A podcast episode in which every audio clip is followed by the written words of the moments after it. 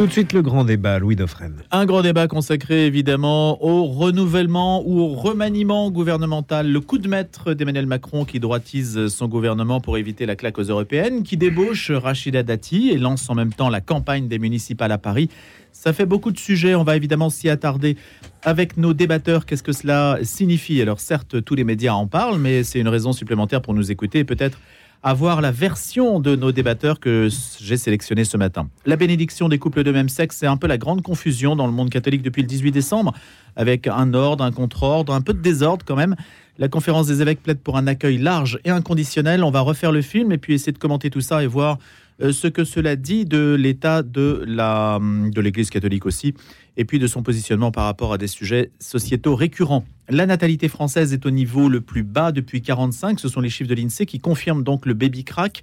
Après, après les études qui avaient déjà confirmé aux deux tiers de l'année 2023 qu'on était dans une année exceptionnelle avec la barre des 700 000 naissances qui a été franchie donc en dessous des 700 000 naissances. C'est une première donc depuis la Seconde Guerre mondiale. Nos trois débatteurs, Antoine Assaf, Philippe Clancher, Éric Verrag. Éric Verrag qui a fondé le Courrier des Stratèges. Bonjour Éric. Bonjour Louis, bonne année. Eh bien, veut. je vous la souhaite évidemment. Philippe Clancher, journaliste et collaborateur à Réforme et Témoignages Chrétiens. Bonjour Philippe. Bonjour à tous. Et tous mes voeux également, Antoine Assaf, écrivain, philosophe. Bonjour Antoine. Bonjour mon cher Louis, je vois les galettes qui entourent ton micro, Eh j'en oui, veux. Mais oui, mais alors vous voyez, c'était la demi-heure précédente pour ceux qui nous ont écoutés. Vous Les pouvez gourmands, retrouver les, les références de notre choix exceptionnel, celui de Gilles Brochard. Tous les vendredis dans son émission, euh, il euh, nous fait des sélections en quelque sorte. Et là, c'est la sélection des galettes. Vous pourrez le retrouver, retrouver cette sélection sur le site de la radio. Alors évidemment, on va euh, s'attaquer à, euh, à ce sujet qui est celui du renouvellement. Euh, le coup de maître d'Emmanuel Macron, disais-je en début, au début de cette euh, émission, est-ce que c'est un- une chose que vous partagez, un point de vue qui vous rejoint ou non? Éric Verrag. Bon, moi, je, je- pense qu'il est vraiment trop tôt pour juger de ce qui va se passer. C'est-à-dire que euh, on peut se féliciter d'avoir eu un gouvernement très rapidement, puisque d'habitude, les processus de nomination prennent beaucoup plus de temps. En cela, c'est un coup de maître. Pour le reste, euh, euh, moi, je suis incapable de vous dire si, si, ce sera un bon gouvernement ou un mauvais gouvernement. J'ai quand même le sentiment que la tâche de Gabriel Attal va être compliquée à mener, puisque si j'ai bien compris, il est entouré par deux poids lourds, deux cerbères, qui seront Darmanin et, et Bruno Le Maire, qui visiblement n'étaient pas enthousiastes à l'idée de sa nomination et qui se sont arrangés pour ne pas dépendre euh, de, sa légitimité, puisque c'est ils, sont restés par une décision prise par euh, euh, Emmanuel Macron. Et si je comprends bien, Emmanuel Macron est aussi celui qui a imposé Rachida Dati à l'ensemble de la droite et à Gabriel Attal lui-même. On va voir. Est-ce que ce gouvernement aura une vraie marge de manœuvre par rapport à l'Élysée Je crois que c'est c'est la question qu'il faut voir. J'ai une petite Et par rapport à l'Assemblée aussi. et par rapport à l'Assemblée, la droite, le- Ciotti a déjà annoncé qu'il allait euh, ne pas mener la vie simple à ce gouvernement, mais enfin bon, il s'est pas forcément illustré par sa constance. Moi, j'ai un regret sur l'éducation nationale, parce que au-delà des polémiques politiciennes, des, des- des- des non-événements que sont les remaniements, etc., nous avons comme un sujet, notre pays implose aujourd'hui de, de manière... Je, je veux dire que nous vivons une implosion cognitive dans ce pays. Je suis effrayé de Qu'est-ce que ça veut dire, l'implosion cognitive? Et Moi qui suis beaucoup sur Internet, je suis frappé par la baisse du niveau intellectuel général. C'est-à-dire qu'une phrase de plus de 10 mots avec une nuance n'est plus comprise par 80 à 90% de la population. Je pense qu'il est urgent de reformer les gens, de remettre l'intelligence au cœur de notre processus de construction collective. Et je vois bien que l'éducation nationale, elle change de ministre tous les six mois. Donc, on a quand même et les résultats internationaux montrent que les, enquêtes internationales comme ça montrent que nous vivons un effondrement scolaire. Et donc, au-delà des péripéties de un Pierre-Paul ou Jacques au gouvernement, le sujet c'est est-ce que nous prenons en main l'avenir de notre pays? Et ça commence par une vraie politique éducative. Et là, les bras nous en tombent quand même un peu. C'est-à-dire, vous pensez, euh, Éric Verrag, et puis on va mettre ça évidemment en, en débat, euh, vous pensez qu'avoir amené Gabriel Attal au poste euh, de Premier ministre, c'était dépouiller l'éducation nationale de quelqu'un qui pouvait faire quelque chose? Ben, en tout ça cas, euh, ce qui est sûr, c'est qu'un un ministère aussi stratégique que l'éducation nationale, qui a vécu le, le traumatisme Papendiaï, qui ensuite prend un ministre qui, qui reste six mois et qui maintenant reçoit un ministre qui était ministre des Sports. J'ai beaucoup d'admiration pour les performances sportives d'Amélie Oudéa-Castéra, mais euh, je, je ne, je ne comprends pas sa légitimité au ministère de l'Éducation nationale. Et donc, ça veut dire quoi? Ça veut dire que sur ce ministère qui est central, qui est essentiel pour notre avenir, pour l'avenir du, du pays en général, eh bien, on, on- on- on le, on le donne à des copains, à des, des passagers, bricole. on bricole, voilà, et on improvise. Et je trouve ça, je, trouve que l'image qui est donnée de l'éducation, à ce prix, il vaut mieux tout privatiser. Si l'État n'a plus envie d'avoir une politique éducative, on privatise, mais on ne peut pas sacrifier l'avenir d'un pays de cette façon. C'est mon sentiment, en tout cas. Donc, Philippe pas de Clonchet. coup de maître. Pas de coup de maître pour Eric Verrague et pour vous, Philippe Planchet. Je suis, d'accord avec, euh, avec mon voisin. Il se trouve que je vis dans un milieu où il y a beaucoup d'enseignants et qui sont assez choqués par cette nomination, qui ne voient pas la légitimité de Madame euh, Oudéa Castera euh, à ce poste-là. Effectivement, il y avait une dynamique qui avait été lancée par, le, par celui qui est devenu maintenant euh, Premier ministre. Euh, donc on attendait de voir ce que ça allait donner. C'est vrai que ces ruptures fréquentes... Alors on, on peut faire une lecture, c'est qu'en fait la vraie direction du ministère de l'Éducation nationale, elle est faite à l'Élysée. Voilà, elle est faite à l'Élysée par le président et par Brigitte Macron, dont on sait l'importance qu'elle accorde aux questions éducatives. Bon, voilà, mais Je on sait que, que c'était les syndicats, moi, qui dirigeaient non, bah, c'est plus le, C'est plus le cas. Enfin, ça, c'est un petit peu plus compliqué. Mais c'est vrai que bon, Jean-Michel Blanquer était le protégé de Brigitte Macron. Euh, bon, après, ça s'est ça s'est mal terminé pour lui. Il a fait quelques bêtises. Euh, effectivement, Pape Ndiaye, c'était peut-être un coup politique, mais ça n'a pas fait avancer beaucoup les choses. Et ces changements aux fréquences, c'est euh, c'est un problème. Alors, quand on dit à la fois que c'est la priorité, l'école et tout ça, bon, c'est un signe qui est pas très c'est un signe qui est pas très heureux. Euh, pour le reste, c'est un gouvernement bon qui est très très droitisé, on l'a dit. Moi, ce qui m'interpelle, c'est la façon dont tous ceux qui ont pu avoir une voix un petit peu dissidente au sein du gouvernement, comme par hasard ceux qui venaient plutôt d'une tradition de gauche et qui se sont, euh, qui ont un petit peu élevé la voix euh, au mois de décembre dernier sur ce, la loi sur l'immigration, bah, tous on leur a fait comprendre que c'était que c'était direction la porte. Alors c'est vrai que c'est une tradition. Euh, un, grand ministre a dit euh, jadis, un ministre, ça ferme sa gueule ou ça démissionne. Le problème, c'est que quand le gouvernement propose une loi et qui dit aussitôt que cette loi elle-même n'est pas constitutionnelle, euh, c'est quand même un petit peu embêtant de rejeter tous les ministres qui expriment leur, euh, euh, leur questionnement. Alors, c'est paradoxal que la seule qui ait survécu à cette affaire-là, c'est Madame Rotaillot, la ministre de l'Enseignement supérieur. Quand elle a dit que le sort qui était réservé aux étudiants étrangers euh, était pas tout à fait normal, on lui a dit T'inquiète pas, ce bout de la loi, de toute façon, on va le changer. Donc tout ça n'est pas très sérieux. Je trouve que c'est pas de faire des lois en disant qu'elles sont pas constitutionnelles.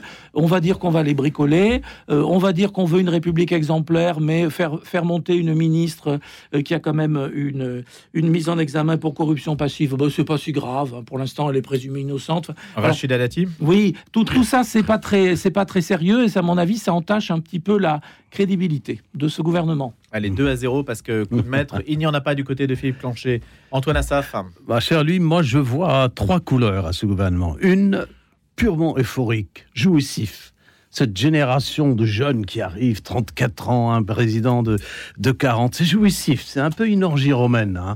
Ils arrivent et Ah ils bon regardent. Mais ah oui, oui, les une orgie romaine. Je suis désolé. C'est Il y a quelque chose de jouissif. J'arrive, j'ai 34 ans. Et le premier en France qui a compris cela pour détruire son ennemi, c'est Mitterrand.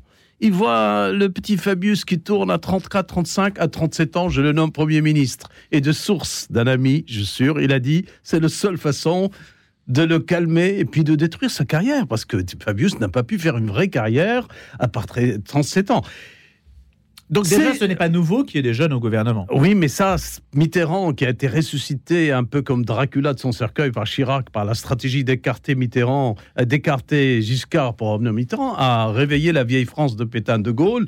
Et l'ennemi de De Gaulle, numéro un, Mitterrand, revient au pouvoir et maîtrise la France pendant, pendant quand même deux mandats de 14 ans. Il a tout. bah, Chirac est responsable de ce côté, mais c'était sa stratégie d'un homme de gauche qui se sert de la droite pour se faire élire Chirac pour un homme de l'extrême droite qui se sert de la gauche pour arriver à droite, qui n'est autre que Mitterrand. La deuxième couleur, elle est politique. C'est-à-dire cet homme, euh, Macron, qui depuis deux quinquennats a sur lui les maladies du monde, les gilets jaunes, tout, tout ce qui est jaune, quoi. Les plaies d'Égypte. Eh ben, les plaies d'Égypte arrivent, il arrive là, il se dit, pour justement l'avenir. Il faut élargir et casser tout ce qui est droite à gauche. Vous savez, quand, notre grand Victor Hugo a vu l'armée prussienne arriver en 1870, il a écrit le châtiment, il a un poème extraordinaire. Il a dit ni droite ni gauche, maintenant il y a le bas ou le haut. C'est terminé. Donc on s'exprime plus par droite, gauche, centre, centre droite, centre gauche. Il y a le bas et il y a le haut. D'où la stratégie, la couleur stratégique. Et je la trouve géniale.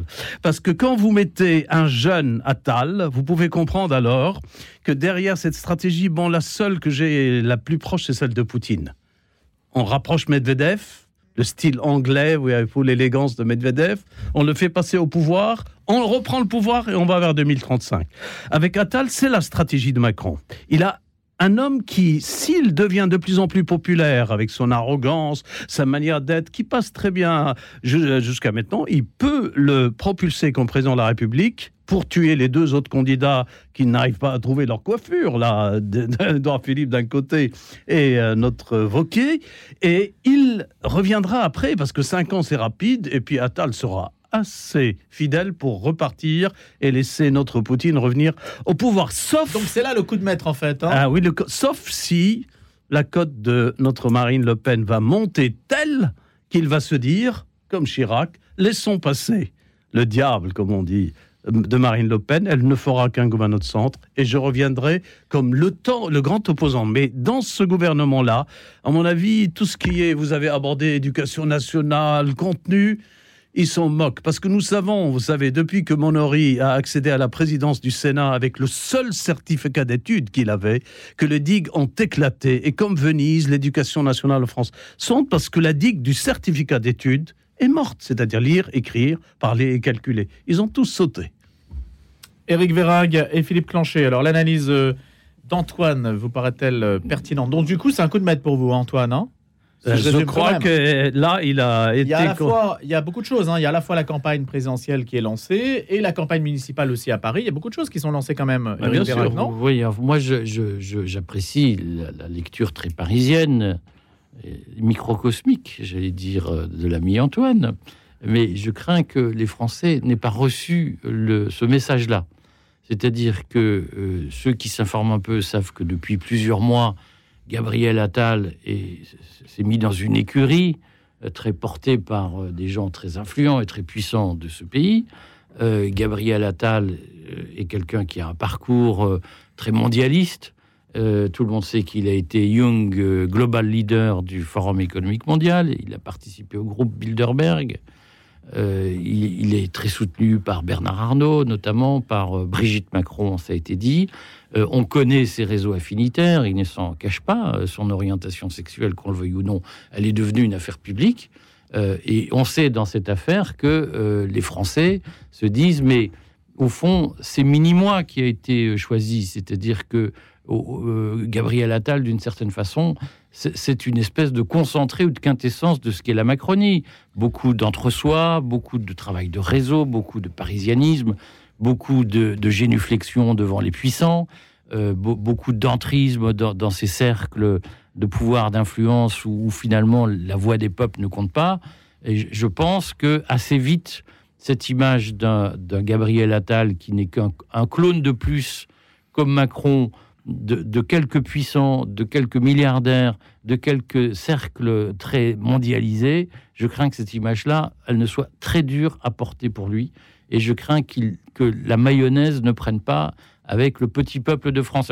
les médias subventionnés n'en parleront pas, mais je pense que le français euh, de base qui aujourd'hui a un problème de pouvoir d'achat, qui a des inquiétudes sur euh, l'avenir du monde, il voit un jeune homme de 34 ans qui sort des, beaux quartiers, des salons parisiens et, des, entités mondialistes les plus puissantes.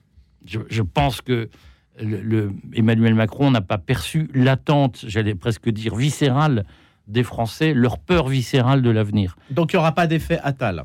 Non. Moi, je n'y crois Pour vous, sur l'opinion? Ah, Voyez-vous, c'est ce que j'appelle la politique jouissive, celle qui ne tient pas compte du bien commun. Elle ne fait jouir que ceux qui la possèdent.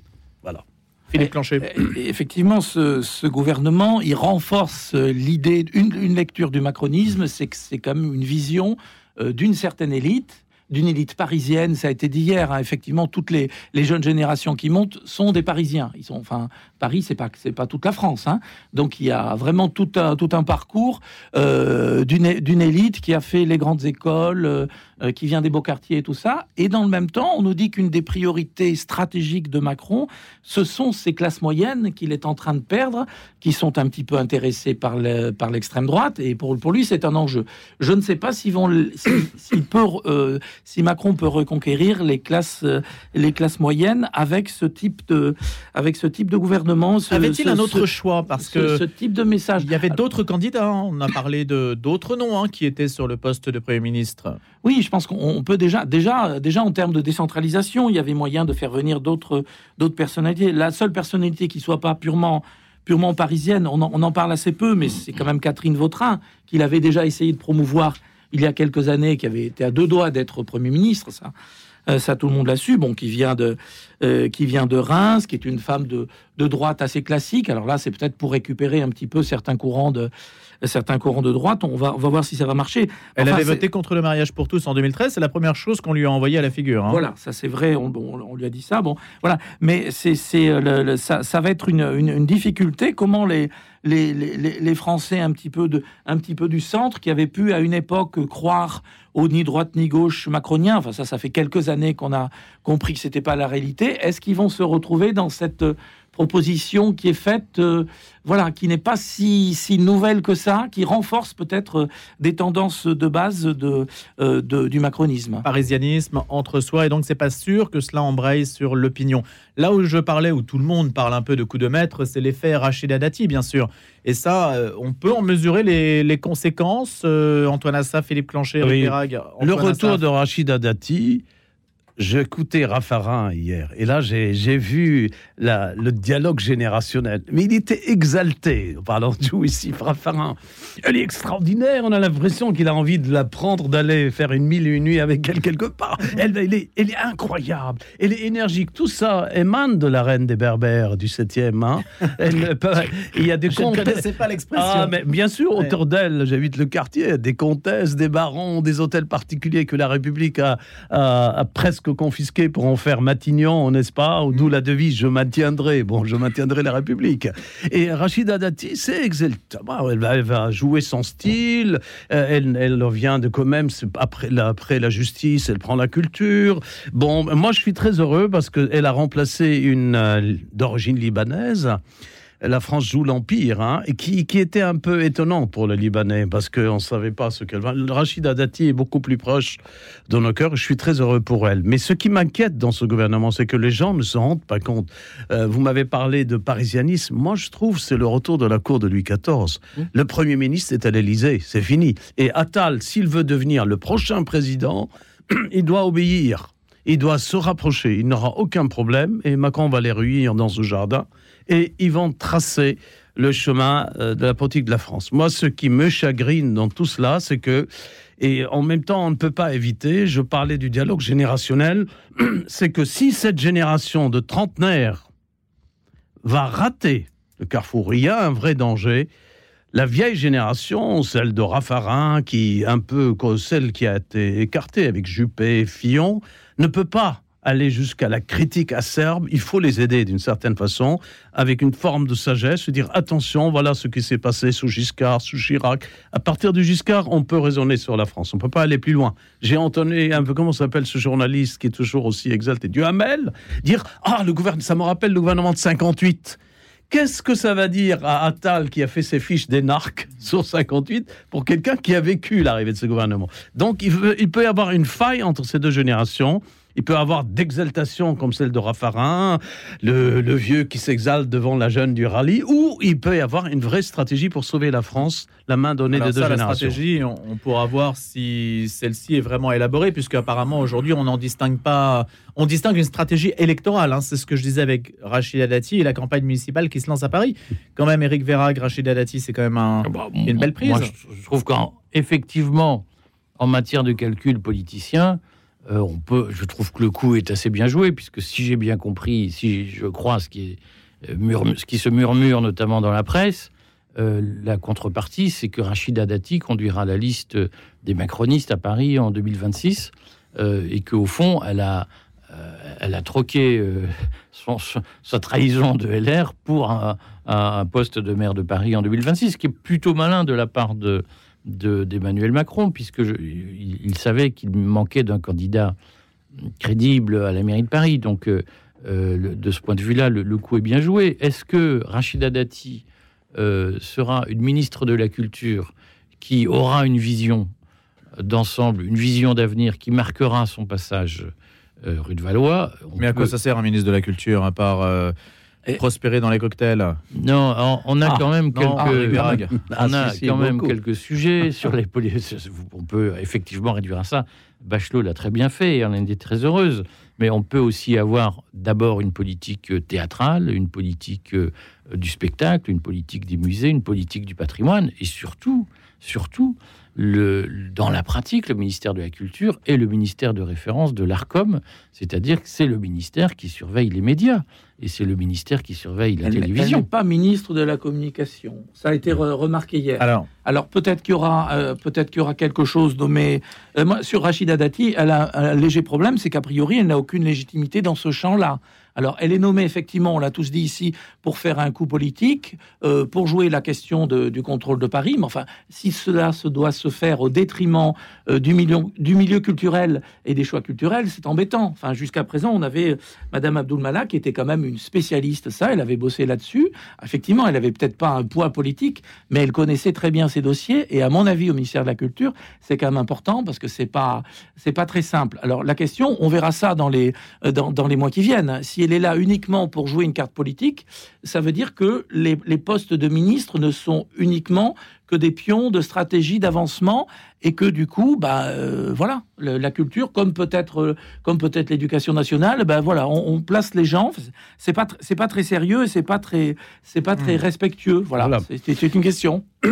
Comme pour, comme pour l'éducation nationale, je disais, il faut rétablir la digue du certificat d'études et on sauvera l'éducation nationale parce que la classe de troisième aura le niveau de notre bac d'aujourd'hui et le bac aura le niveau des licenciés qu'on a en troisième année, parce que les gens de licence que j'ai en face de moi à la fac, ils ont le niveau de, du baccalauréat de l'époque, euh, même de Giscard. Mais question culturelle, vous savez, celle qu'il a critiquée tout de suite dans la presse, c'est Hidalgo. Elle a dit Je souhaite bonne chance à l'équipe du ministère de la Culture d'accueillir en d'autres termes cette femme au caractère incroyable.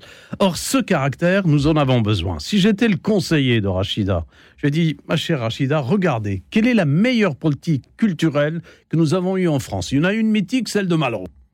Et là, il y a De Gaulle euh, qui dit à Malraux-Mériac, mais il y a aussi celle de Jacques Lang. Si vous l'analysez avec force, elle est extrêmement stratégique. Jusqu'aujourd'hui, elle dure il faut qu'elle fasse une avec autant de force. Faites de la musique, euh, descendez, qui touche la jeunesse. Il a transformé la culture du pays, Jacques Lang. Et jusqu'aujourd'hui, à l'Institut du monde arabe, il n'arrête pas de le faire. Il faut qu'elle conçoive une. Et il y en a une. J'espère que son conseiller va aller lui inspirer. Le grand débat revient dans quelques minutes avec Antoine Assaf, Philippe Clancher, Éric Vérag, après les infos de 8 heures.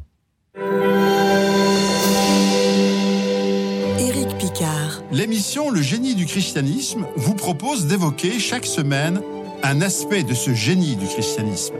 Religion de l'incarnation qui nous offre une civilisation marquée par la recherche et la conquête du vrai, du beau et du bien, et ce dans tous les domaines culturel, artistique, philosophique, social, économique et politique, et bien sûr religieux.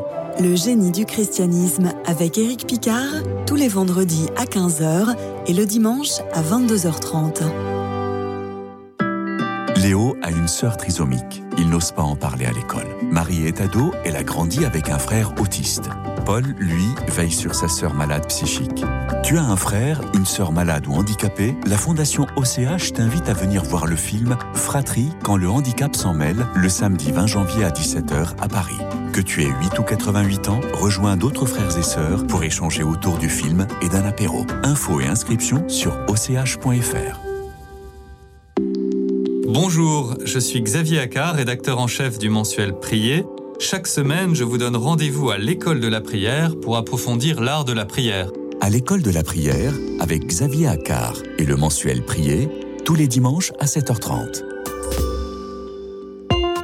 Bientôt 8h, merci de nous écouter 100.7 si vous êtes sur le Hertzien, sinon euh, sur les réseaux sociaux, sur YouTube et puis sur l'application mobile Radio Notre-Dame. Les infos de 8h vous sont présentées par Simon Tatro, un point sur l'actualité, puis on retrouve le grand débat. On va aborder la question de la bénédiction des couples homosexuels, les couples de même sexe et la question de l'Église, les différents avis qui s'expriment sur le sujet après la décision prise le 18 décembre par le Vatican. D'abord les infos, donc Simon Tatro.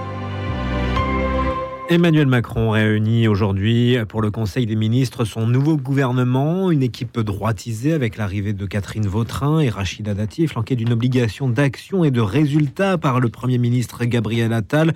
Les 11 ministres et les 3 ministres délégués nommés hier seront rassemblés à l'Élysée autour du président et de Gabriel Attal trois jours après la nomination de ce dernier à Matignon. Cette journée sera également marquée par les cérémonies de passation de pouvoir pour les portefeuilles ayant changé de titulaire, même si l'équipe gouvernementale est marquée par une certaine stabilité.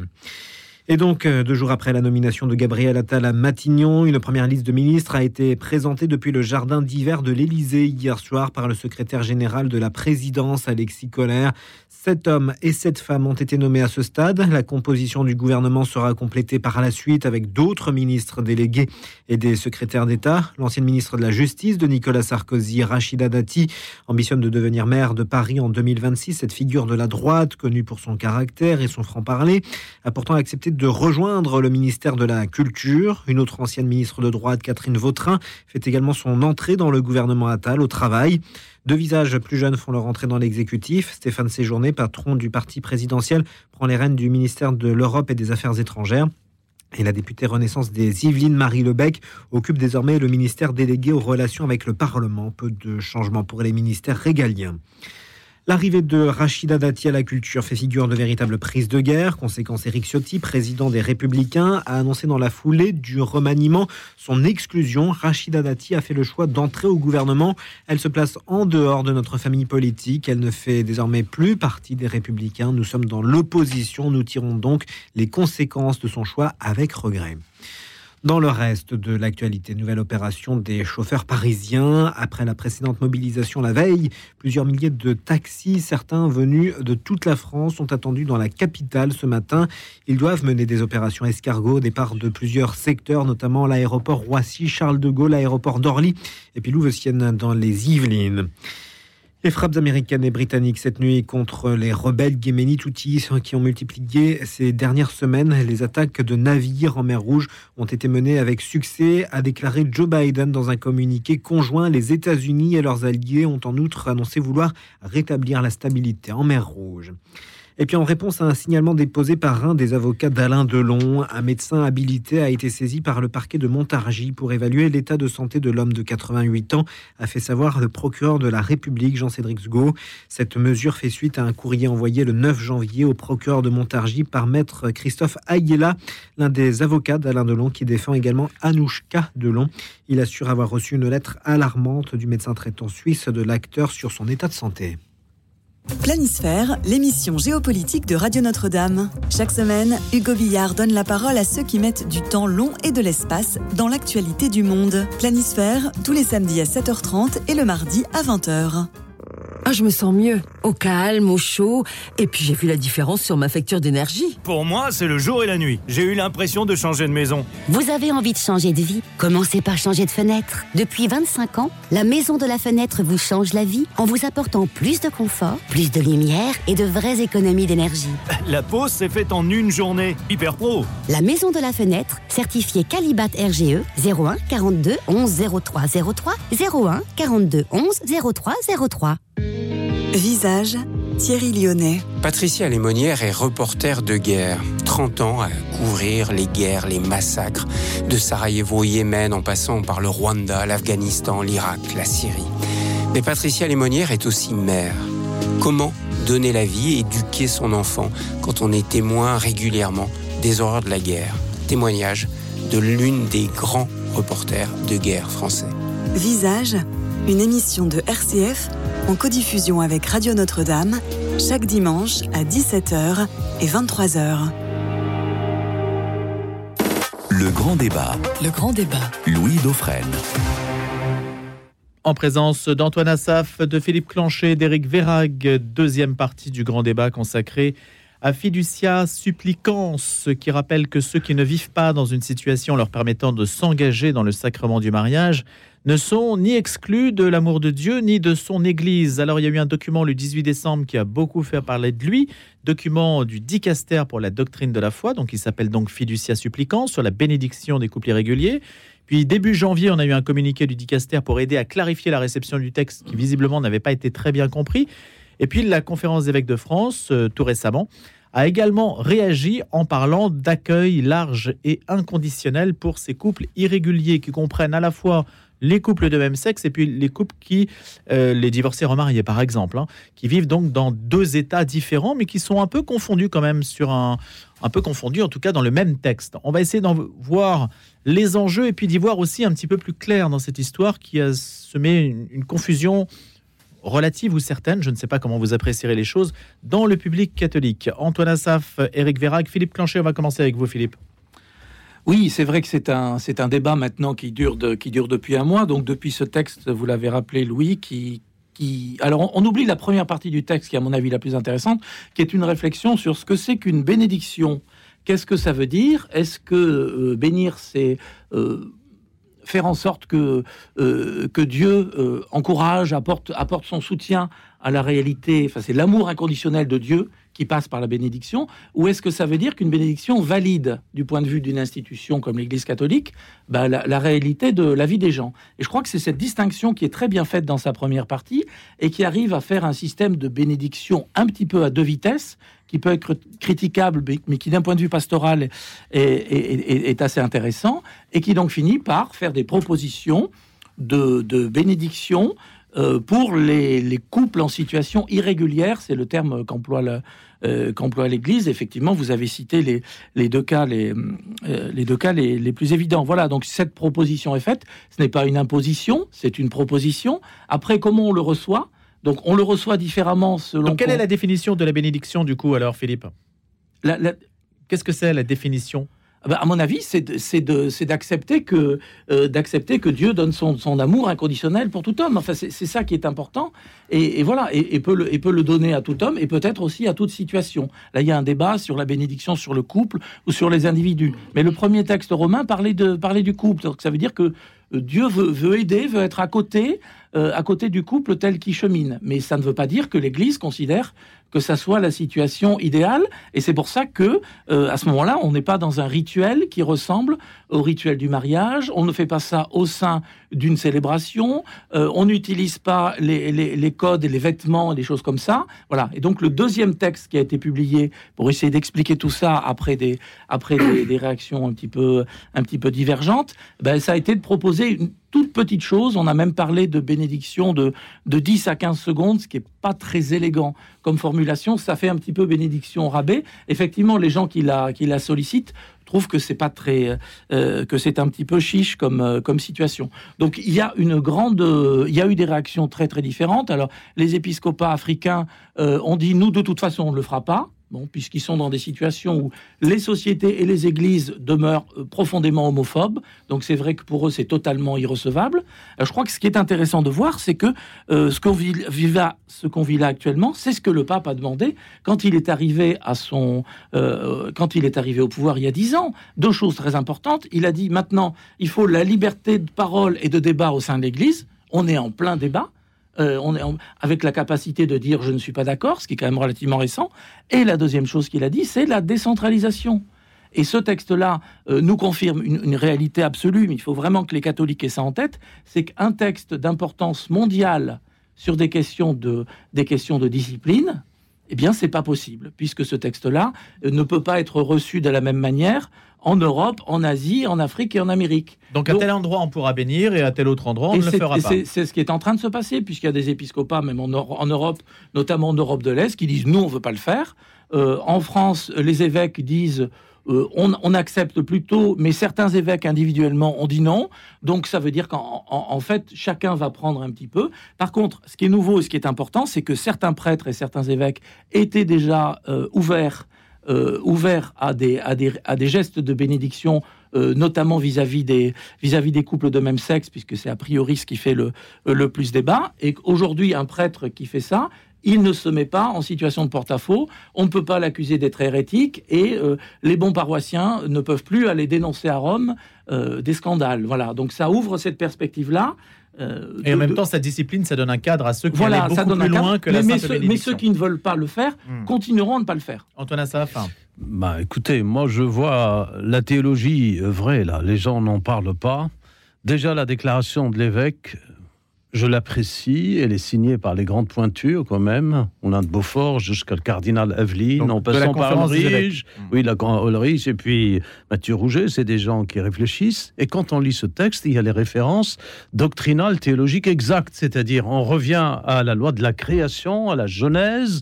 Et la loi de mariage n'est pas touchée. Et pour plaire à nos protestants, ce texte de Matthieu 19, 3, 9, où il est établi mariage, n'est pas touché. Mais il y a quand même, à côté de ce, cette teinture théologique forte que les évêques respectent, il y a euh, l'élan humain. Et c'est pourquoi, dans le verbe latin supplicans, il supplie, il demande la confiance, la fidélité, on la lui donne, mais en dehors du sacrement de mariage. Donc le mot couple, on l'utilise parce qu'ils sont ensemble, on peut pas le nier. Dans l'Église, on oublie, il y a la bénédiction des animaux. Et quand les cardinaux bénissaient les animaux dans les couvents des carmélites, quand les carmélites se mettaient à genoux, il leur disait, le cardinal, levez-vous, ma sœur, vous n'êtes pas un animal. Je bénis les animaux. La création est bénie. Et dans l'acte des actes des apôtres, au moment où Paul et Pierre allaient se rebeller pour savoir s'il faut bénir ou non les, les, païens ou les garder, les ramener à la loi juive, eh ben, on voit cette nappe qui descend du ciel, les animaux sont là, et on entend la voix du ciel, prends et mange, tout est béni. Dieu a tout béni.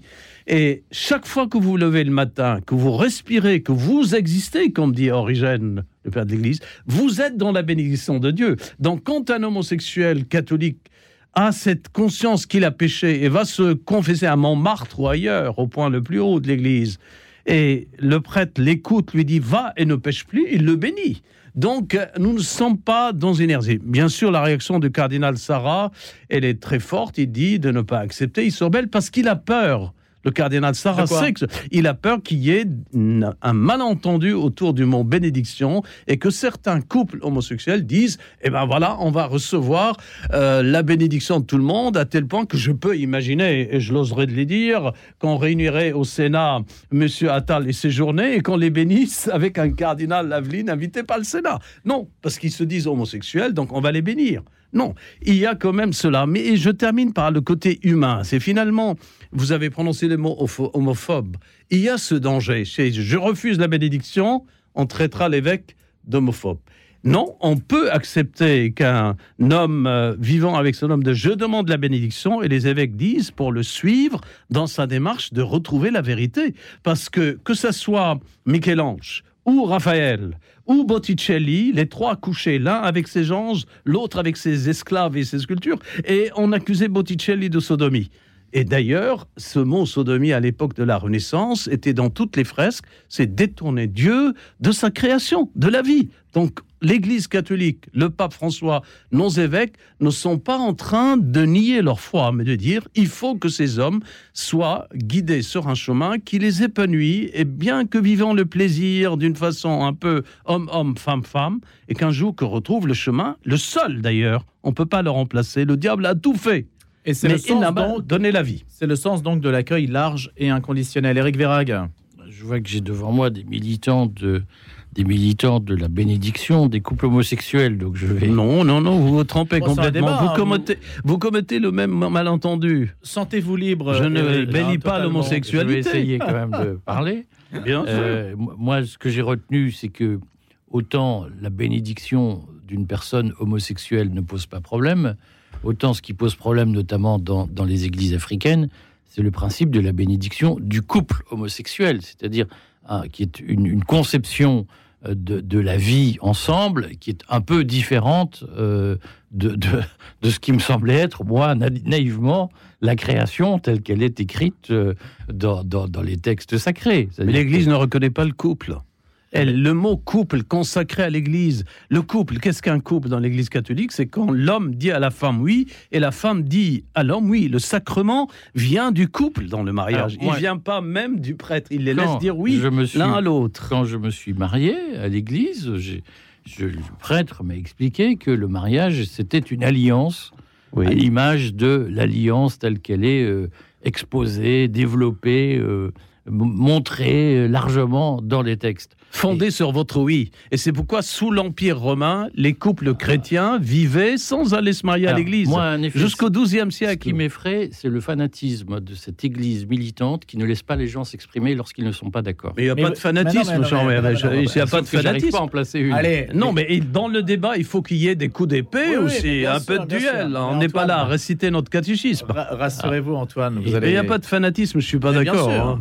Allez-y, Eric. Et Non, mais donc- allez au bout de jusqu'au. Donc moi, je votre- pense effectivement que l'Église catholique, euh, elle accorde beaucoup trop d'importance et elle est beaucoup trop imprégnée de cette espèce de culture mondialiste, woke, où euh, tout est dans tout, tout est relatif. Et puis au fond, nous sommes une grande famille, nous nous aimons tous et tous les choix sont bons. Moi, je pense que euh, Donc dans le relativisme. on- dans, dans un relativisme qui, moi, me paraît, après, si l'Église le souhaite, souhaite l'endosser, mais ce que je constate, c'est que l'Église catholique aujourd'hui, euh, elle est percutée par euh, le conflit qui existe entre l'Occident et le reste du monde. Parce qu'en réalité, les seules églises qui ont demandé ou qui acceptent cette bénédiction des couples homosexuels, ce sont des églises d'Europe. Et en l'espèce, je crois que l'Église d'Allemagne, notamment, est relativement proactive sur le sujet. Et si effectivement les catholiques français ne voient pas qu'il y a aujourd'hui une rupture entre cette forme d'église, euh, excusez-moi, mais diluée euh, à, à coup de mondialisation, d'idéologie, ou le mariage, ça peut être un couple homosexuel, ça peut être un couple hétérosexuel, tout ça, au fond, c'est le oui qui compte. Si les catholiques français ne voient pas que cette dérive est en train de créer une rupture profonde dans le caractère universel du catholicisme, parce que aujourd'hui, les églises qui ne sont pas des églises européennes sont farouchement opposées à cette, à cette espèce de poussée mondialiste dans, la doctrine de la foi. Je pense que il ne faudra pas se plaindre ensuite qu'il y ait une crise profonde au sein même de l'Église universelle, parce que le primat des Européens sur le catholicisme, vous êtes en train de le scier, de scier sa branche, parce que les églises les plus dynamiques, qui sont les églises d'Asie et d'Afrique, sont opposées à, cette espèce de pénétration mondialiste dans, dans, dans la tradition avec un grand T. Le paradoxe, Eric Verrag, avant de donner la parole à Philippe, c'est que euh, le pape François est le pape des périphéries, il est le pape donc de, de l'extérieur de l'Europe. Et donc c'est par son entremise qu'est valorisé ce que la périphérie rejette. C'est C'est quand même C'est paradoxal. l'énigme du pape François, que beaucoup imaginaient en effet euh, être un pape plutôt euh, de, de- de- des églises militantes euh, du, tiers-monde, entre guillemets, même si cette expression ne, veut plus dire grand-chose. Et on s'aperçoit que c'est probablement le pape qui en a le plus fait en matière de reprise à son compte et d'intégration dans la doctrine catholique de du corpus idéologique woke, pour aller vite, du corpus idéologique euh, progressiste, qui, à mon avis, est antinomique à, l'identité même de l'Église. Mais après tout, euh, chacun fait ce qu'il veut. hein. Philippe Clanchet. Oui, je suis pas tout à fait d'accord avec ce que vous dites, Eric, là, quand, quand vous dites qu'il y a une confusion. Justement, ce texte. euh, Euh, si, Philippe, il y a une confusion. Non, mais il y a une euh, confusion je- je- objectivement. Non, non, si, si. Ce texte, si, si on le lit. J'entends dans le public, dans l'esprit du ah public. oui, mais hein. il, faut, il faut être capable de lire un texte de plus de, euh, de, plus de 3000 signes, hein, ou de, de plus de deux lignes. Mais c'est qu'il dit- il dit très clairement que le- le- le- les, grandes bénédictions qui sont données, notamment celles autour, de, autour du mariage, ne sont pas, ne sont pas concernées, ne sont pas touchées. C'est une autre proposition. La question, c'est comment on, comment on accueille dans l'Église des gens qui ne sont pas dans les clous? Est-ce qu'actuellement, on leur propose à peu près rien ou des choses qui sont faites euh, clandestinement euh, par des prêtres qui risquent de se faire dénoncer? Ou est-ce qu'on on est capable de leur dire aujourd'hui que Dieu les aime dans leur parcours? Alors, les personnes individuellement, et, et même les couples, et même les, les aventures qui sont menées. Et Philippe, on, on peut débattre que- sur le terme de couple et tout ça, mais enfin, des gens qui vivent une aventure à deux, et pas simplement les personnes, les personnes de même sexe, mais les, les, les, divorcés mariés, qui sont quand même une, qui sont quand même très très nombreux aujourd'hui en Occident. Et sur Il faut quand même très différentes. il faut quand même pouvoir l'entendre. Alors, ce que vous dites effectivement sur le, le, le fait que l'Église risque, risque de se perdre, ce qui est sûr, c'est qu'en Occident, euh, un, un- un discours qui voudrait qu'on s'aligne euh, sur les églises d'Asie, sur les églises d'Afrique et sur les sociétés qui en sont là où elles sont de leur développement, ça veut dire qu'on fait un pan sur 90% de l'Occident. Et ça veut dire que l'Église catholique n'est plus audible Voilà. si elle n'est pas capable de montrer qu'elle s'ouvre à- et qu'elle est capable de proposer divers chemins. C'est aujourd'hui qu'elle est inaudible. Ah mais non, mais là, Bah, je, je peux vous dire que justement, si, si c'est ce lui, texte-là si le- la rend audible. Voilà, je Antoine me permets de, de répondre parce que Eric Verrag a utilisé le terme de fanatisme de l'Église. Il n'y a pas de fanatisme. En face de ce fanatisme, tu crois, je, je me réclame, et je serai très heureux de vous le dire, que vous êtes dans l'ignorance de la foi catholique.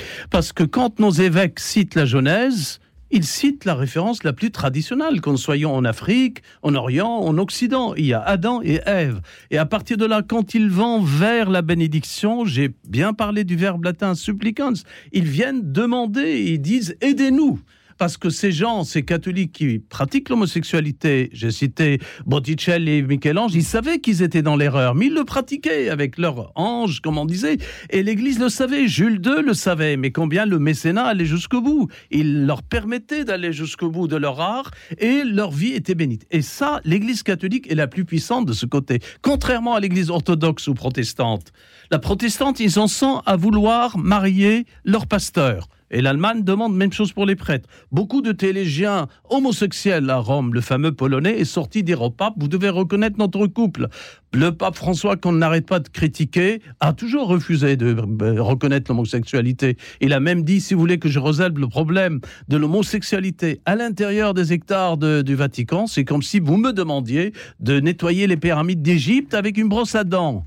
Quelle image Voyez-vous, nos évêques ont donné la référence exacte de la doctrine et ils vont permettre à tous ceux qui vivent cette homosexualité, parce que c'est quand même, c'est un drame ce que pour eux. Ce que dit C'est Eric, un j'ai drame. pas c'est parlé qu'il y a de une ça, hein. fracture. Ce que dit Eric, c'est qu'il y a une fracture entre l'Église de- d'Occident, entre ce qui est demandé en Occident Elle et, le reste de l'Église? Non, mais n'existe pas. manifestement, C'est non, pas, si. pas une fracture, c'est une, divergence. C'est ne une façon. pas la Non, mais vérité. quand vous Ce avez. ce Attendez, s'il vous plaît, s'il vous plaît. Ne parlez pas en même temps. Quand vous avez les évêques catholiques africains qui déclarent que l'approbation récente par le Vatican de la bénédiction des couples de même sexe n'est pas appropriée sur le continent africain en raison de l'éthos culturel des communautés africaines, il y a un nom qui est clairement envoyé au visage du pape. Mais-. Oui, mais parce qu'ils ont, ils ont bien dit, lui, culturel et anthropologique. Oui. Vous savez, quand le cardinal Aveline, quand le, de- Moulin de Beaufort se réunissent, tous ces grands théologiens, et même quand le pape se réunit, ils savent très bien que l'Église catholique, contrairement à ce que croit Eric Verrag, ne sera jamais détruite. Les portes de l'enfer ne peuvent rien contre elle. Elle est fondée sur le Mais c'est Christ. pas ce qu'on vous dit, Antoine. Non, On elle est dit fondée. ça, pas, pas fondée,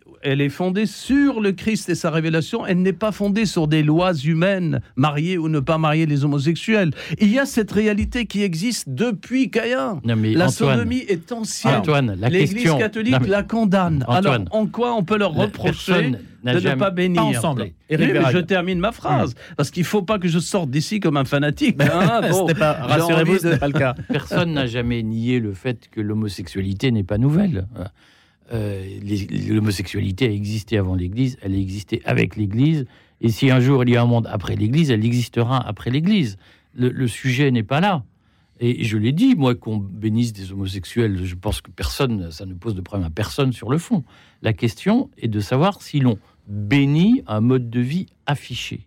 Et je crois que la difficulté, elle est là. Et moi, à titre personnel, je ne comprends pas euh, qu'un homosexuel demande la bénédiction d'un prêtre. C'est-à-dire qu'un jour, on fait le choix d'avoir une vie homosexuelle, on est tout à fait libre de l'assumer.